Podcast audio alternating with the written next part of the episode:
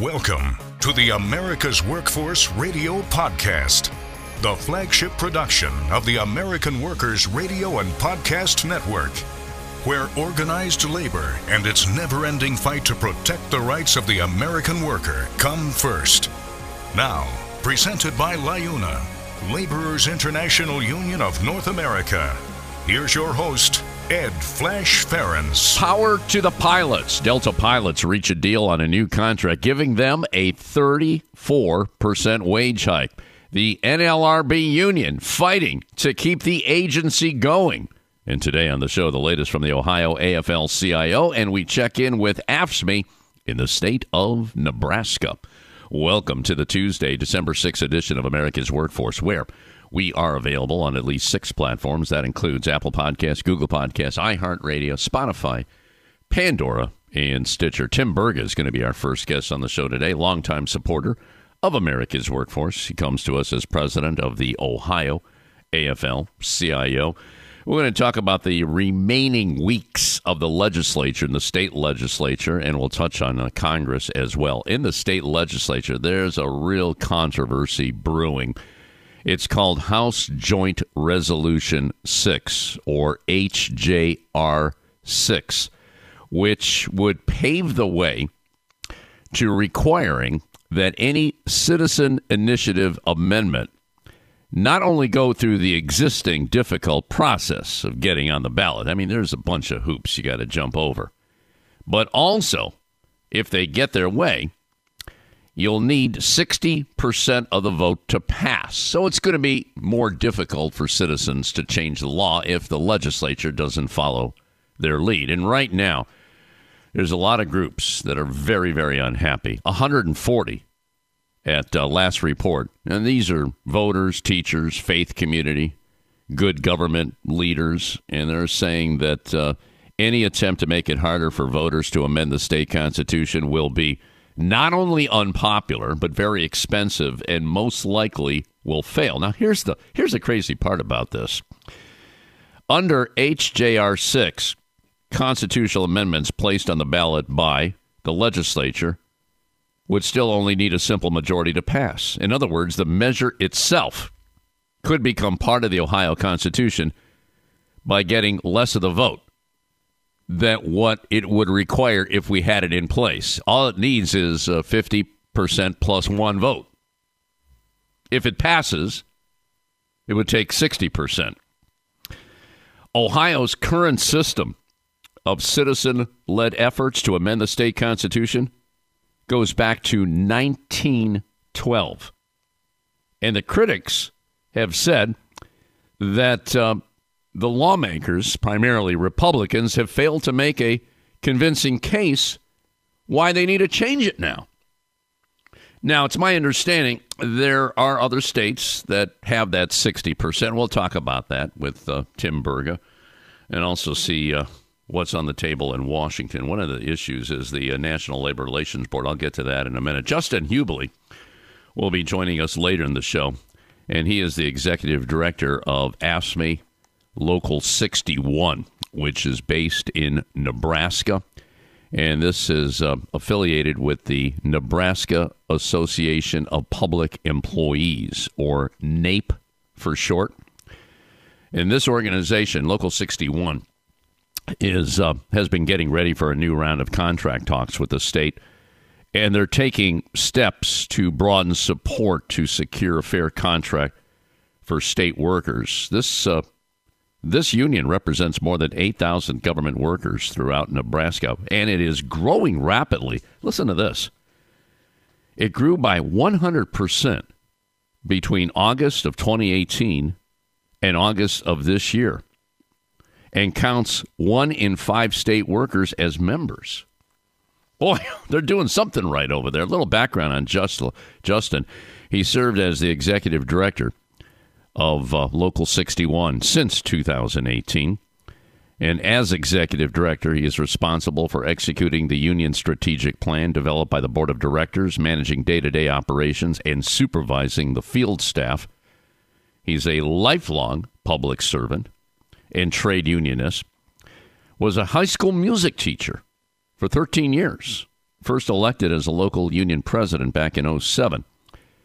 He has over 15 years of experience in negotiating, collective bargaining agreements, member advocacy, organizing, and political action. Obviously, he knows how to grow a union.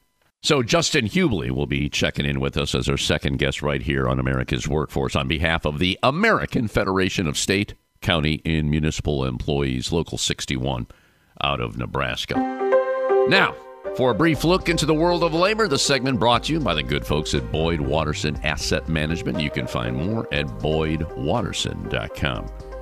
How does a 34% pay hike sound? Well, Delta Airlines has offered that amount. It's a cumulative pay increase to its pilots over three years in a new contract. If the deal is approved, it is widely expected to act as a benchmark for contract negotiations at United Airlines and American Airlines. Here's the uh, the breakdown. Delta pilots will get a raise of at least 18% on the date the contract is signed. Another 5% after 1 year, 4% after 2 years, and 4% after 3 years. They will also get a one time payment equivalent to a cumulative 22% of their earnings between 2020 and 2022. And that's after the deal is ratified. Now, the carrier's pilots have been working without a new contract for nearly three years. That's hard to believe in itself. And this happened after the old contract became amenable in December of 2019, and that's caused a lot of frustration with the pilots. So, in October, they voted overwhelmingly to authorize a strike if negotiators could not reach an agreement on a new contract. In a memo to its members, the union representing Delta pilots said the deal represents more than $7.2 billion of cumulative value increases over the next four years. Delta said it's pleased to have reached an agreement in principle, one that recognizes the contributions of our pilots to Delta's success. Now, in a year of protests for the industry, pilots at all major U.S. carriers have been demanding higher wages and a better work life balance. Hundreds of United pilots picketed outside Chicago's O'Hare Airport. This was last Thursday asking for an industry leading contract. And last month, they turned down an offer that included more than 14.5% cumulative wage increases and enhanced overtime and training pay. That was turned down. American pilots also rejected a proposed 19% pay hike over two years that would have cost that carrier about $2 billion. Now, the pilots are also demanding a better quality of life. They say staffing and operational issues at carriers are driving up overtime, leaving them pretty much exhausted. And in its memo, Delta's pilots union said more than 25% of the value of the contract agreement is, in fact, dedicated to quality of life related items. The uh, proposed deal, get this, provides for 10 weeks of paid maternity leave, two weeks of paid parental leave, and reduce health care reduce health insurance premiums. Too bad the uh, rail workers didn't get a contract like that. They'd be a, a lot happier now. So, hats off to uh, Delta Pilot. This still has to be ratified. We'll keep you posted. Last Thursday, this was on December 1st, the Union for the National Labor Relations Board announced a rally at uh, NLRB headquarters in support of their staff a staff that's been facing increased caseloads and possible furloughs. Karen Cook is the president of the NLRB Professional Association, which is a separate union of 122 staff attorneys and specialists at the agency. Karen sent a letter to Congress asking for greater appropriations. This is what she said We work on 10 year old computers with limited legal research tools and outdated electronic case management systems. Ironically, the proposed raise for federal employees, although well deserved, is no boon to employees here at the NLRB. Having already made cuts in spending, the agency has no room to absorb payment of the increase without an increased appropriation. Karen went on to say, I know of no other federal agency that will be forced to lay off employees in order to raise pay. And no other federal employees whose cost of living increases will be clawed back in the form of unpaid forced furloughs. She went on to say, We are left to wonder what rational, prospective public servant would sign up for a career defending national labor relations rights when Congress has made clear that those civil servants are so disfavored. This is uh, this is one to watch, and there is a tug of war going on because you got to keep this in mind. There are members of Congress, primarily conservatives, that do not want the National Labor Relations Board. They want to squeeze it. They want it to disappear because they're on the side of corporations. Let's be honest here. So we'll see what happens here. We had a good conversation on this with uh, Fred Redmond on behalf of the AFL CIO. And that is the number one priority for the AFL CIO going now to the end of the year until Congress finally leaves for the uh, holiday is to make sure they get some kind of funding because organizing is going crazy right now. And 10 year old computers, come on. UAW held its first open election last week, and the results single, quote, a wave of opposition to the established leadership. This, according to the New York Times. After years of choosing its president and senior officials through delegate elections, the UAW held its first one person, one vote election in which the union's 400,000 active members and 600,000 retired members were, in fact, eligible to vote. Now, out of that amount, 100,000 ballots were cast.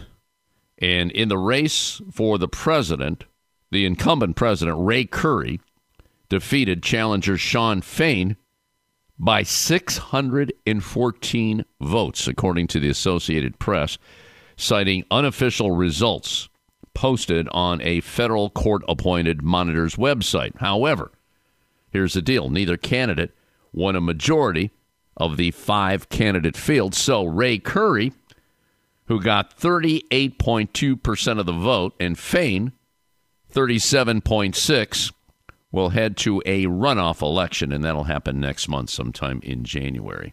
That's sad. You think about all the people that were eligible to vote, and only 100,000 ballots were caught, cast. And it's pretty similar to what's going on nationally. Speaking of voting, big election today in the state of Georgia, and that too is a special election because Raphael Warnock did not get over 50% of the vote. And the AFL CIO has been hitting the ground on that one.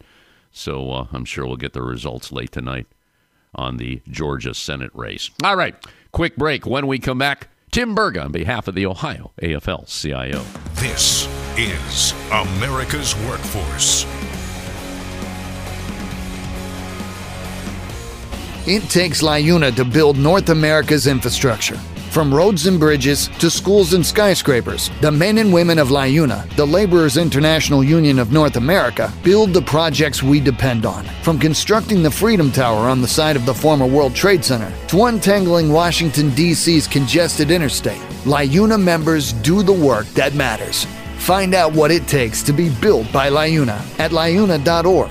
That's liuna.org. We're the nurses, firefighters, and claims representatives that help keep our government services running. We respond to natural disasters. We care for our nation's veterans, and we investigate discrimination in the workplace. We are federal and D.C. government workers, and we are proud to serve the American people. Working in more than 70 agencies across the government, we know we can fulfill our mission because our union has our back. Learn more at afge.com AFL.org. Paid for by the American Federation of Government Employees, AFL CIO. America's Workforce appreciates our sponsor, the Columbus Central Ohio Building and Construction Trades Council, who represents more than 18,000 workers from 19 affiliated local unions and district councils. The AFL CIO is a proud sponsor of America's Workforce Radio. United by efforts to raise wages, listeners to this show and workers all across America are beginning to turn a corner and drive the economic debate. The AFL CIO is comprised of 12.5 million working people, but we stand with and fight for everyone who is working for a better life. For more information about our Raising Wages agenda, go to aflcio.org. Now, back to America's Workforce. Here's Ed Flash Ferenc. And don't forget, you can check us out on Facebook or follow us on Twitter. That would be AWF Union Podcast. Make sure you get the word union in there. By the way, this next segment brought to you in part by the North Coast Labor Federation. Let's go to Columbus, Ohio right now.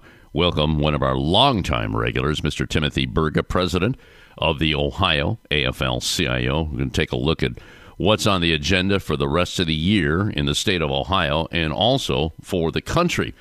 Tim, the last time uh, you and I had conversation, it was right before the midterm elections. I know, you know, it didn't go all what you wanted, especially in the Senate race, but there's a couple of bright spots. So maybe you can give us uh, your perspective of, of how how things went and where you see things will be going. Go ahead.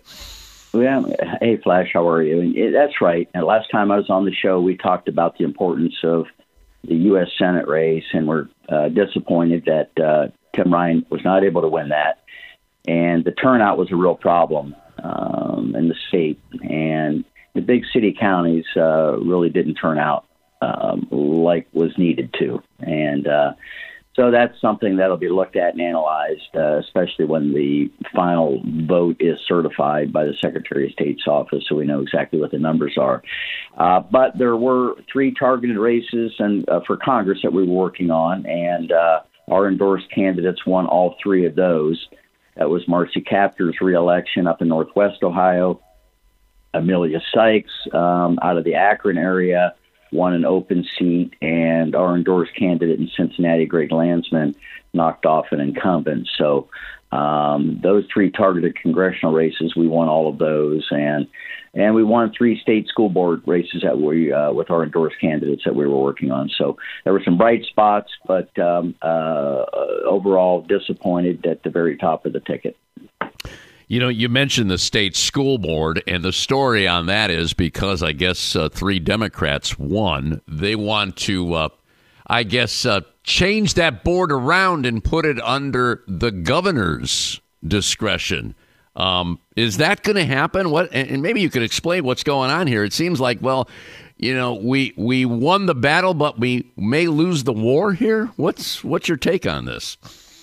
Yeah, there's uh, there's legislation that would uh, strip the Ohio School Board, which is um, partly elected, partly appointed by the governor school board, and make it basically put the power in the hands of the governor. So one person rather than a board that's overseeing uh, education in the state of Ohio and it's it's another sort of uh, taking away power from the people sort of move, and that's going to be a theme that we're going to be hearing this lame duck, and I'm sure that you've already been hearing about it. Well, let's talk about this uh, effort to change the Constitution, and you know we've seen this over the years where voters, if they don't get their way in the legislature, they'll they'll go to the voters and say, you know, we have to perhaps uh, get a referendum on. That's one way, or perhaps change the Constitution. And uh, let's talk about House Joint Resolution 6, which will not need 60% of the vote to pass. However, if it does pass, voters will have a hard time changing the Constitution. Explain what's going on here, Tim. Well, it's another attempt to take fundamental rights away from Ohio voters. And, uh, you know, that's the theme of this lame duck legislative session in the Ohio General Assembly, our state house here. And for 110 years, Ohioans have had the right to collect signatures from registered voters in the state and take things to the ballot to amend the Ohio Constitution. It's not used that often, and rarely do these constitutional amendments pass, should they get to the ballot. Um, but again, it's taking away a fundamental right from Ohioans to be able to do this by requiring that if the citizens led constitutional amendment initiative gets the required signatures, which is very difficult, You'll have to get 400,000 signatures from registered voters in Ohio. And it's not just like, you know, getting a signature on a piece of paper. Uh, it is a laborious, uh, legalized process where each county has its own form that's determined by statute, and the signatures, uh, how it's, the signatures are collected and signed by the voters, are required by statute. So it's very hard to get these 400,000 signatures, and you have to get a, a certain amount in each of the uh, half of the 88 counties. So 44 counties also have a, a minimum threshold. So we start there. It's very difficult to get it on the ballot. It's not overused, and rarely do these things pass. But you know, things like term limits for our state legislators, minimum wage uh, raise, things like that have over the years uh, been popular with citizens, and they were frustrated that our elected officials weren't doing anything, so they went uh, with direct democracy by getting the required signatures and going straight to the ballot. So, what the House Joint Resolution 6 does is say, well, if you do get something to the ballot, it requires 60% of the vote in order for it to be put into the law rather than 50% plus one. So, the, the, the, the rule of simple majority would be out the window and again a fundamental right taken away. So, what we're asking, Flash, uh, and there's 140 organizations representing good government groups, representing labor, representing uh, faith-based community, have contacted their state house leaders saying uh, this House Joint Resolution um, is not necessary. It's a solution looking for a problem. It's anti-democratic, and just uh, stop with the nonsense. So we're asking your listeners to contact their state of state Ohio House of Representative member and tell them to oppose House Joint Resolution 6. So, Tim, they're working this as we speak. Did they want to get this passed by the end of the year? Is is that the story? Yeah, what they want to do is, and there's a hearing tomorrow in the Ohio House of Representatives in Columbus uh, to uh, for testimony on this. They'd like to get it done during this lame duck session, which means lame duck means after the elections have happened and before the new legislature comes in.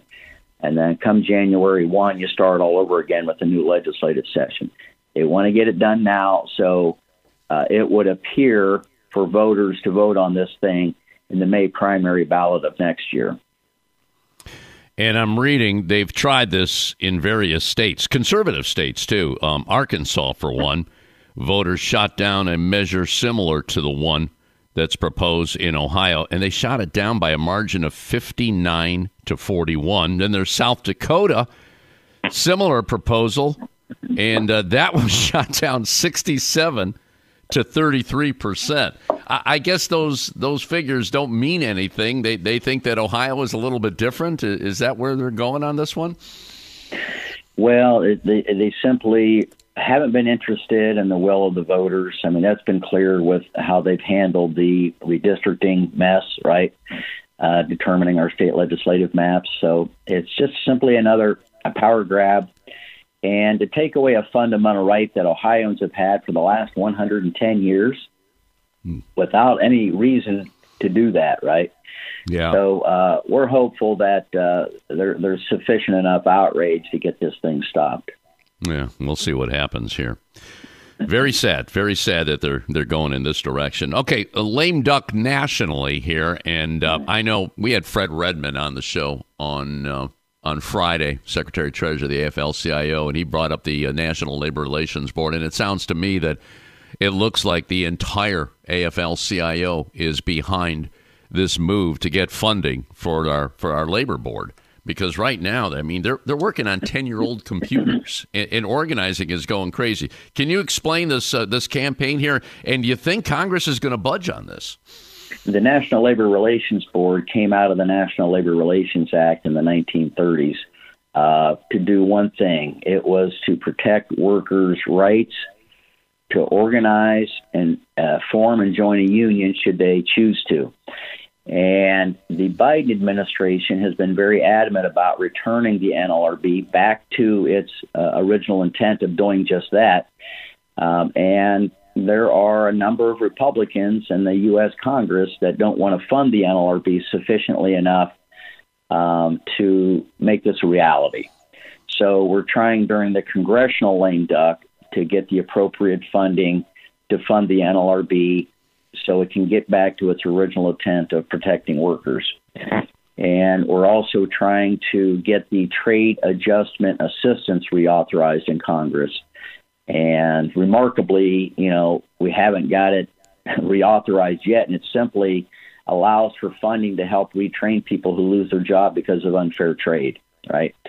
So those are the top two priorities for us during this lame duck congressional session. We're optimistic that um, that we can get both of these things done, but and both of these things should be a, a no-brainer. But um, politics being what they are these days, even even simple, basic things like this are a, seem to be a, a tremendous struggle. The uh, trade adjustment system has been in place since 1974, I believe, and uh, we saw a lot of jobs disappear because of these horrible trade deals. I, I don't know what the problem is here. Do, do some members of Congress? Uh, you said it's politics. Do some members of Congress feel that these trade laws are, are okay today? That workers are not losing jobs? In your opinion, what what, what do you think the problem is? Well, un- unfortunately, there are members of Congress who, if it's something to help workers out, they just seem to be adamantly opposed to it. That's part of it. The other part of it is just the pure politics of not wanting to give Biden or the Democrats a victory. Right. And it's again just putting politics over what's right. And you know, this last election, when you look at it nationally, Flash was really a repudiation of of all of that sort of nonsense, right? Mm-hmm. And if you look at the candidates that were put up for office, a lot of them were these Trump-backed candidates that simply were just uh, head in the sand, pure politics, and that was rejected nationally in a year when Republicans should have had a really good year and they didn't. Right. So we're hopeful that we can turn the page on that we can have honest disagreements across party lines about issues, but basic things like trade adjustment assistance for people who lose their job because of unfair trade. Come on, let's get that done. And uh, that's what we're working on right now in the congressional lame duck session. One more question here before you go, Tim. You know what's going on in Georgia today, that special election. Mm-hmm. How do how do you feel about it? Well, it seems if you look at the turnout, and uh, we we uh, our organization has sent two people down there to help out and and uh, you know going door to door and and whatever the Georgia union leaders and rank and file members campaign they've got going down there to elect Warnock.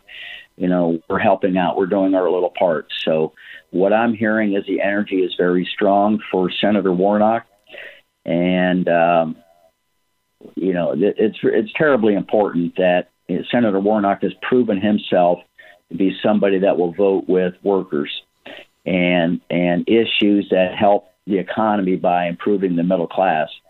And Herschel Walker, I'm not sure he even knows how to define what a worker is or who the middle class is and why it's important. So it's awfully important that we send the right people to Congress and Raphael Warnock has proved himself, and it seems like he's got a lot of momentum going into the final day of voting. Well, I'm sure we'll find out late tonight. Tim Burga, president of the Ohio AFL CIO. You take care, my brother, and believe it or not, we'll talk to you in the new year, okay? Thank you, Flash. All right, we're going to take a quick break now. When we come back, we're going to the state of Nebraska. Check in with the American Federation of State, County, and Municipal Employees. You're listening to America's Workforce with Ed Flash Ferenc. It takes LiUNA to power North America with affordable energy. The men and women of LiUNA, the Laborers International Union of North America, have the skills needed to build and maintain oil, natural gas, nuclear, solar, and wind projects that are shaping America's energy future. From new energy tech to retrofitted facilities, LiUNA members do it all. Find out what it takes to be powered by LiUNA at liuna.org. That's L I U N A dot org. This segment of America's Workforce is brought to you by Survey and Ballot Systems. SBS has been providing unions with secure and flexible election options for over 30 years. Visit surveyandballotsystems.com to learn more. The United Steelworkers of America represent over 70,000 workers in the state of Ohio. Steelworker members enjoy the benefits of some of the best contracts of any workers in the world. Many of your friends, neighbors, and relatives are members of one of the most effective Democratic unions in our country. With the pressures unorganized workers are under in today's economy, you need to join them. So call the Steelworkers Organizing Office at 216 292 5683 or toll free at 1 800 443 3752. The United Auto Workers are one of the largest and most diverse unions in North America, with members in virtually every sector of the economy. Learn more about this proud sponsor of our program at uaw.org. America's Workforce Radio is sponsored in part by the International Union of Painters and Allied Trades, District Council 6, representing painters, glaziers, drywall finishers, and sign and display industry workers. They remind you that belonging to a union is your right as an American. Now, back to Ed Flash Ferenc with America's Workforce. And remember, you can check us out on at least six platforms. That includes Apple Podcasts, Google Podcasts, iHeartRadio, Spotify, Pandora, and Stitcher. And when you get an opportunity, just do this sign up and receive our shows on a regular basis and give us a rating. We always appreciate those five star ratings, by the way. And this next segment brought to you in part by the Ohio Federation of Teachers, where you can find more at oh.aft.org. Also want to plug the uh, annual Martin Luther King Conference that's going to be taking place in Washington, D.C., January 13th through the 16th. The 2023 AFL CIO Dr. Martin Luther King Jr. Civil and Human Rights Conference, they call it. AFL CIO says, well, we've seen a lot over the past few years, but there's still a lot of work that needs to be done to advance civil and human rights both across the country and inside our own labor movement. So if you want to register, just go to this website, themlkconference.org, themlkconference.org. A lot of unions participate in that. All right, let's go to Lincoln, Nebraska right now. Welcome a newcomer to the show. Justin Hubly is his name. Justin has served as the executive director for the Nebraska Association of Public Employees, AFSCME Local 61 and uh, Nebraska Association of Public Employees is better known as NAPE. As the executive director, he is responsible for executing the union's strategic plan, and he's done a pretty good job organizing. Justin Hubly, welcome to America's Workforce. How are we doing today, my brother? I'm great. Great to be with you. So you are, I see you're from the Chicago area, and uh, you spent, what is it, over 15 years um, negotiating collective bargaining agreements, organizing things like that. But you were actually a, a high school music teacher. Talk to me about that time in your life, Justin. Yeah, you bet. Well, uh, interesting uh, getting into unions. Uh, I always joke my story. I started with some free pizza. My mentor teacher, who was assigned as part of our collective bargaining agreement, uh, was the vice president of the teachers union, and I didn't really know what that was. So he told me I had to go to a meeting because there was free pizza, and that's about all it took for me when I was 22 years old. And uh, the rest is really history. I got involved with our teachers union uh, right off the bat. Had some great mentor teachers who had served as negotiators, and uh, I noticed uh, some pay discrepancies between our music teachers and some of our athletic coaches.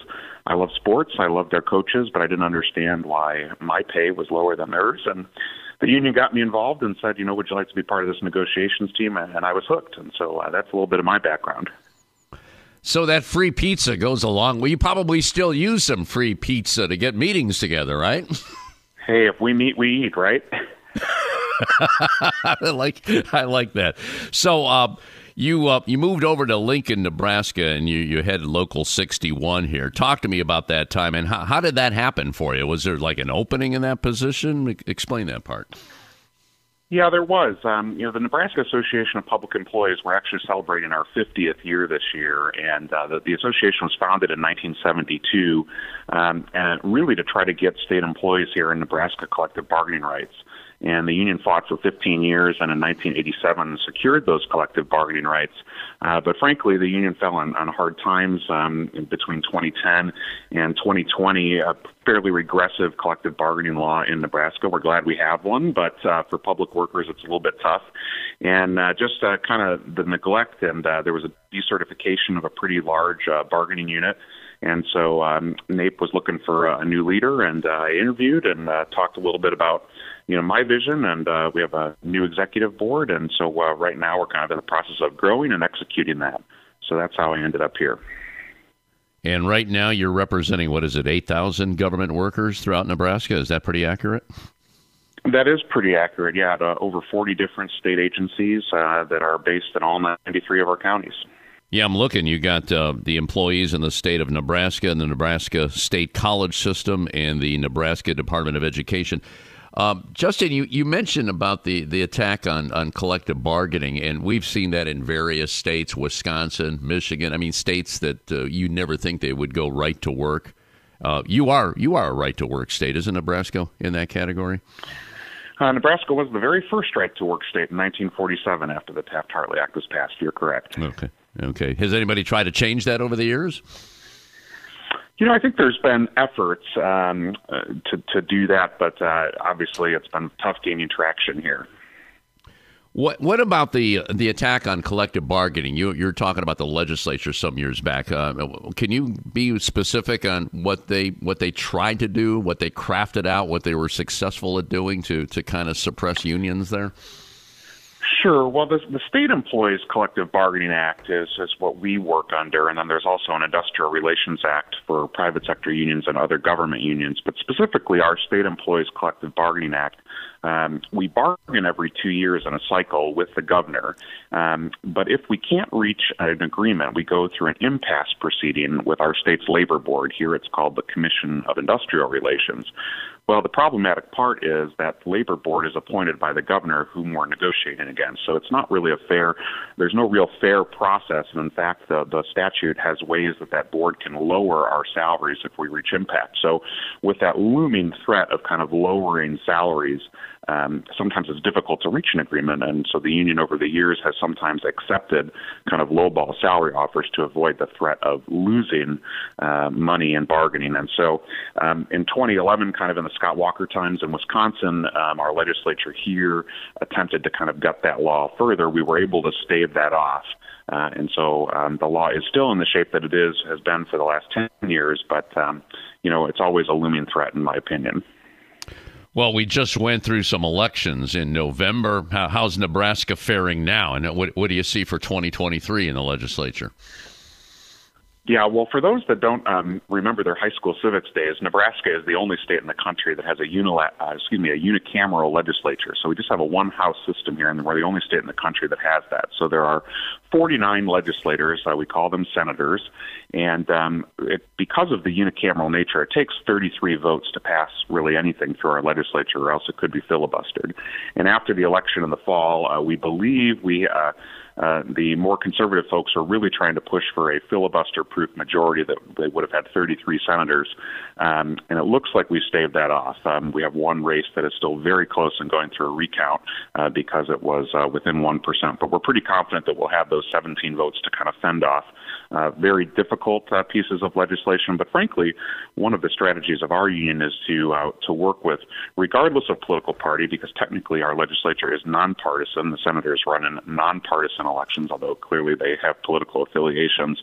But our goal is to work with folks, um, pro-worker folks, and educate folks who might be a little bit more middle of the road that just need to learn about how they can support workers uh, to make sure we have enough votes to stave off any crazy pieces of legislation. So that's what we're looking forward to in 2023.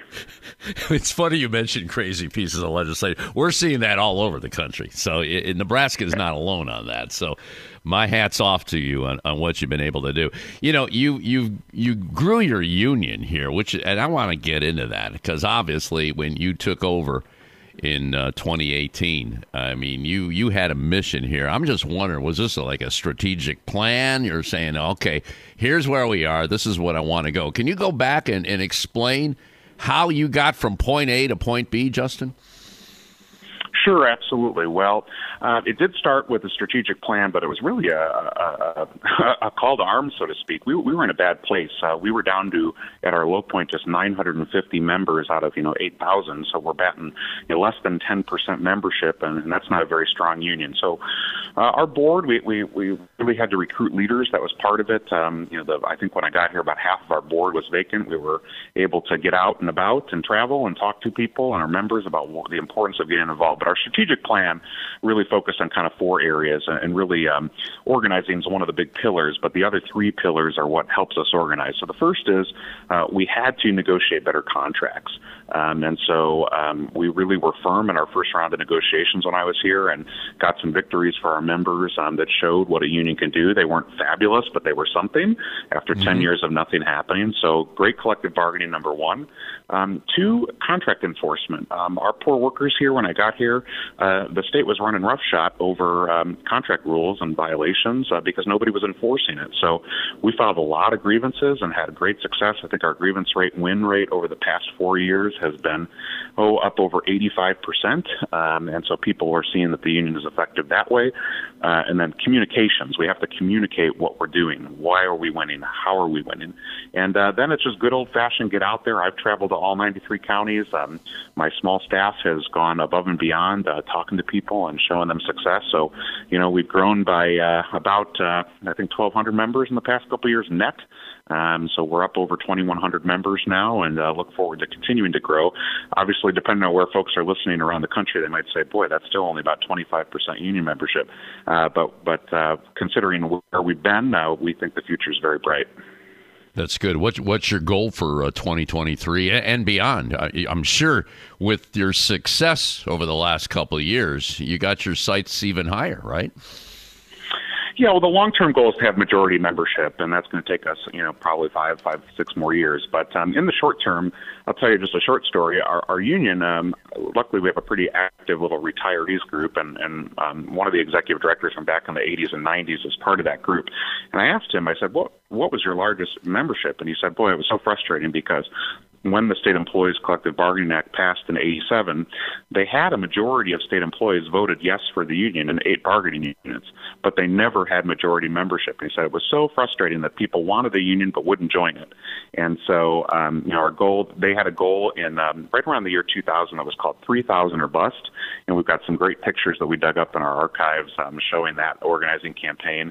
And they fell a little bit short. And so our goal in 2023 and 2024, it'll be a biennium goal, is uh, to to do that 3,000 or bus and have 3,000 members. I love what's going on in Nebraska. Good stuff there. Justin Hubly joining us on our live line today. He comes to us from NAPE, that's the Nebraska Association of Public Employees, affiliated with AFSCME Local 61. Here's the website NAPE, NAPE AFSCME. Org. We'll continue the conversation right after this. This is America's Workforce. More shows available at awfradio.com.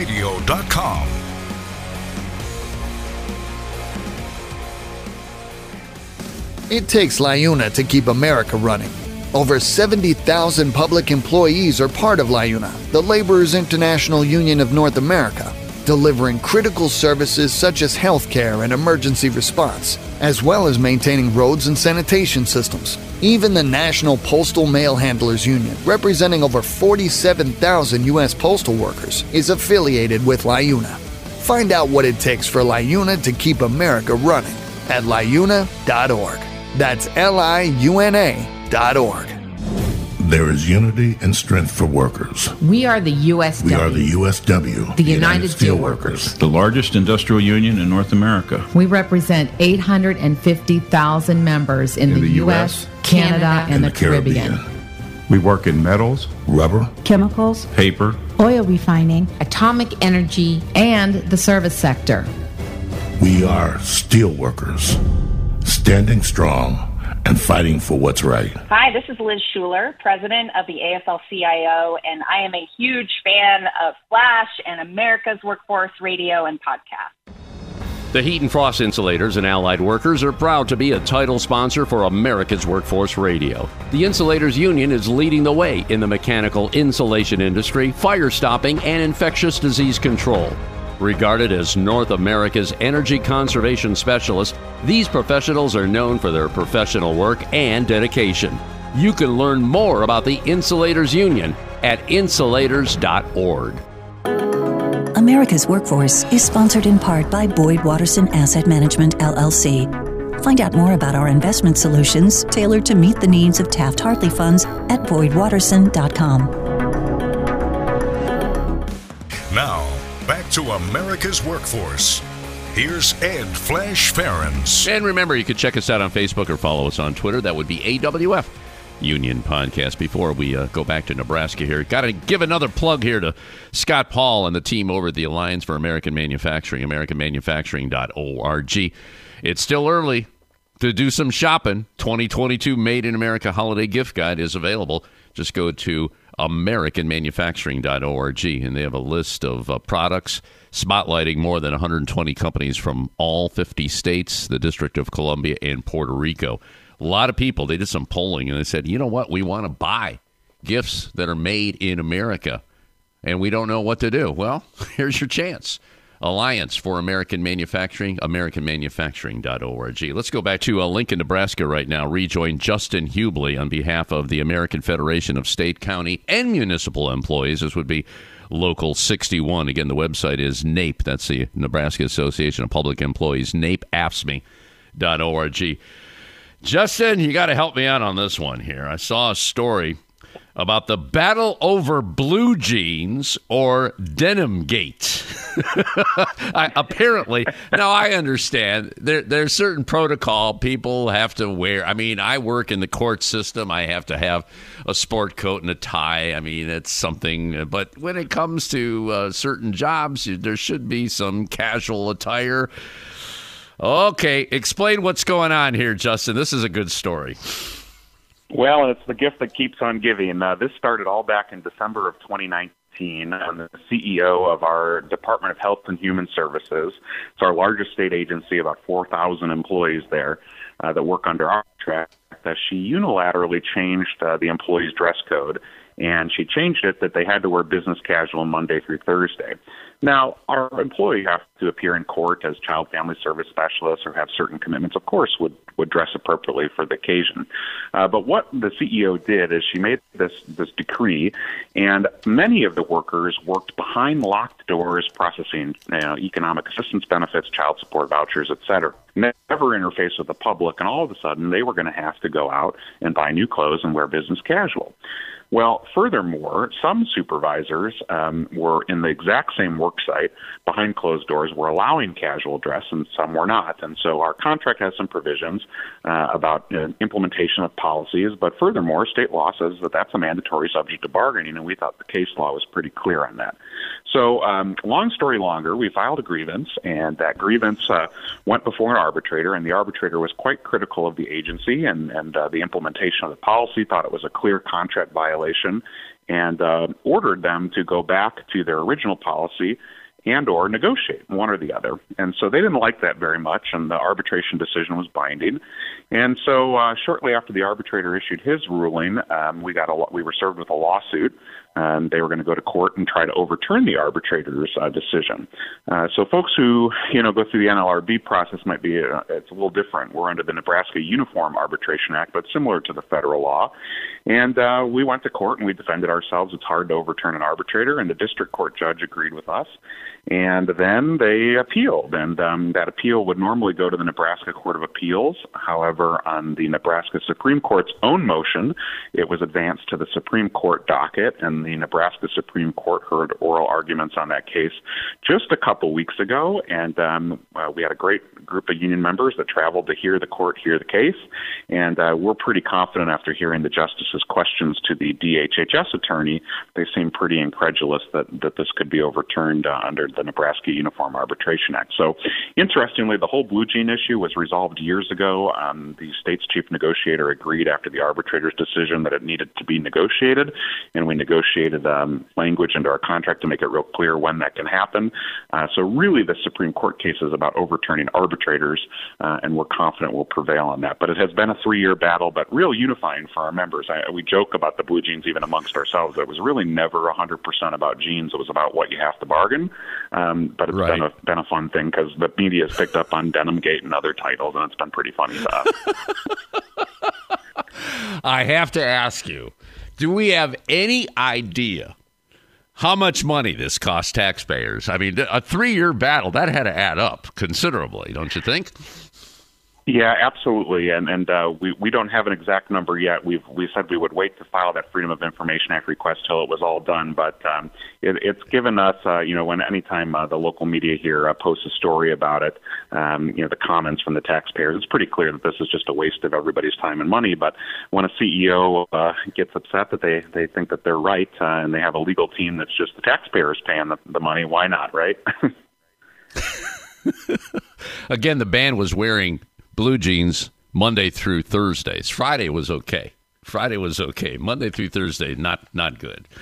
Oh my gosh, crazy stuff. Okay, one more here, and uh, I'm, I know you get some crazy winners, and I'm reading that there may not be enough workers to plow the snow off the highways this winter. What's uh, what's going on here? Is it is just they're, they're not Yeah, applying yeah, for the jobs or what? Yeah, and it's not a may. There may be not enough workers. There there aren't enough workers, and yeah, they aren't applying, and they're not applying because our starting wage for a highway maintenance worker here in Nebraska is seventeen dollars and fifty five cents an hour, and that's just not going to cut it in today's market.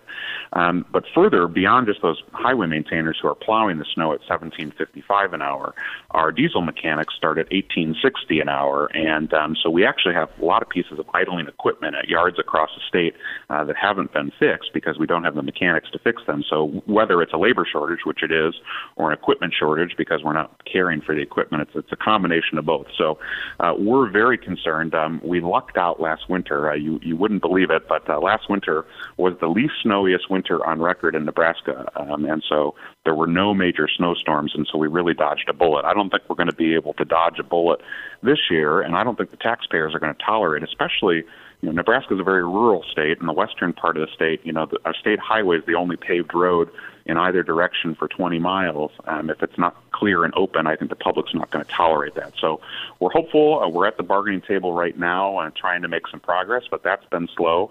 And frankly, we need relief uh, immediately to make sure our roads are safe and the public is able to use them. Well, you mentioned some uh, some um, salaries here, which are ridiculously low. Do do are they bringing up some figures that may attract some workers at this stage, uh, saying, "Hey," because I am reading, I guess they're they're they're offering some bonuses for diesel mechanics. I guess there's four thousand dollar bonuses for that. Is that helping any right now? You know, uh, it's. I think it has helped in the sense of it's helped retain some people that might have otherwise left because they know that that's going to help in the short term, and if through our bargaining we can solve it long term, they might stay. But it's not really attracting people because the wage is just still too low, um, and so we we really feel that bonuses are kind of a band aid solution, and so you know, negotiating a higher wage is, is the way we got to go. Uh, you know, we've got the data, and we think that you know we could probably win if we end up at impasse for specifically for our road maintainers. But um, you know, right now our our, governor elect who takes office in January, his team is at the bargaining table offering um, proposals of zero percent, which is just silly, and obviously that was rejected, and we'll be back at the table this Friday. Um, but yeah, this is a problem that we have to solve. But we we know the reason why we can't fill these positions uh, are because of the wage for sure. And you know what's going to happen here. You're going to get a huge snowstorm. The taxpayers are going to go crazy, saying, "What are you? What are you doing here?" And this is kind of similar to uh, like you know when when they say that there's a certain bridge that needs repair and they just keep ignoring it, and all of a sudden the bridge collapses, and then all the politicians get together and said, "Oh, okay, we got to do something now." I mean, it's it's just kicking the can down the road. Very sad. Very sad. All right, Justin. Great job today. Justin Hubly, on behalf of the Nebraska Association of Public Employees, which is affiliated with AFSCME Local 61, N-A-P-E AFSCME.org. Any uh, parting words for our audience? It's been a pleasure having you on the show. Well, no, it's been a pleasure being here, and uh, you know, I just tell everybody if you can organize a union in Nebraska, you can do it anywhere, and uh, you know, let's keep fighting for higher wages, better working conditions for working people. Well, keep doing what you're doing. I like that. You really turn things around there. More people. We need more people in labor like yourself. So, uh, so keep in touch with us, okay, buddy? Sounds great. Appreciate it.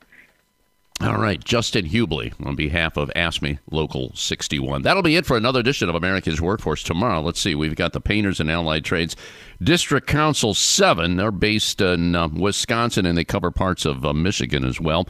And we're going to check with United Association Local 538 in the state of Tennessee. Until then, all of you have a safe and wonderful day.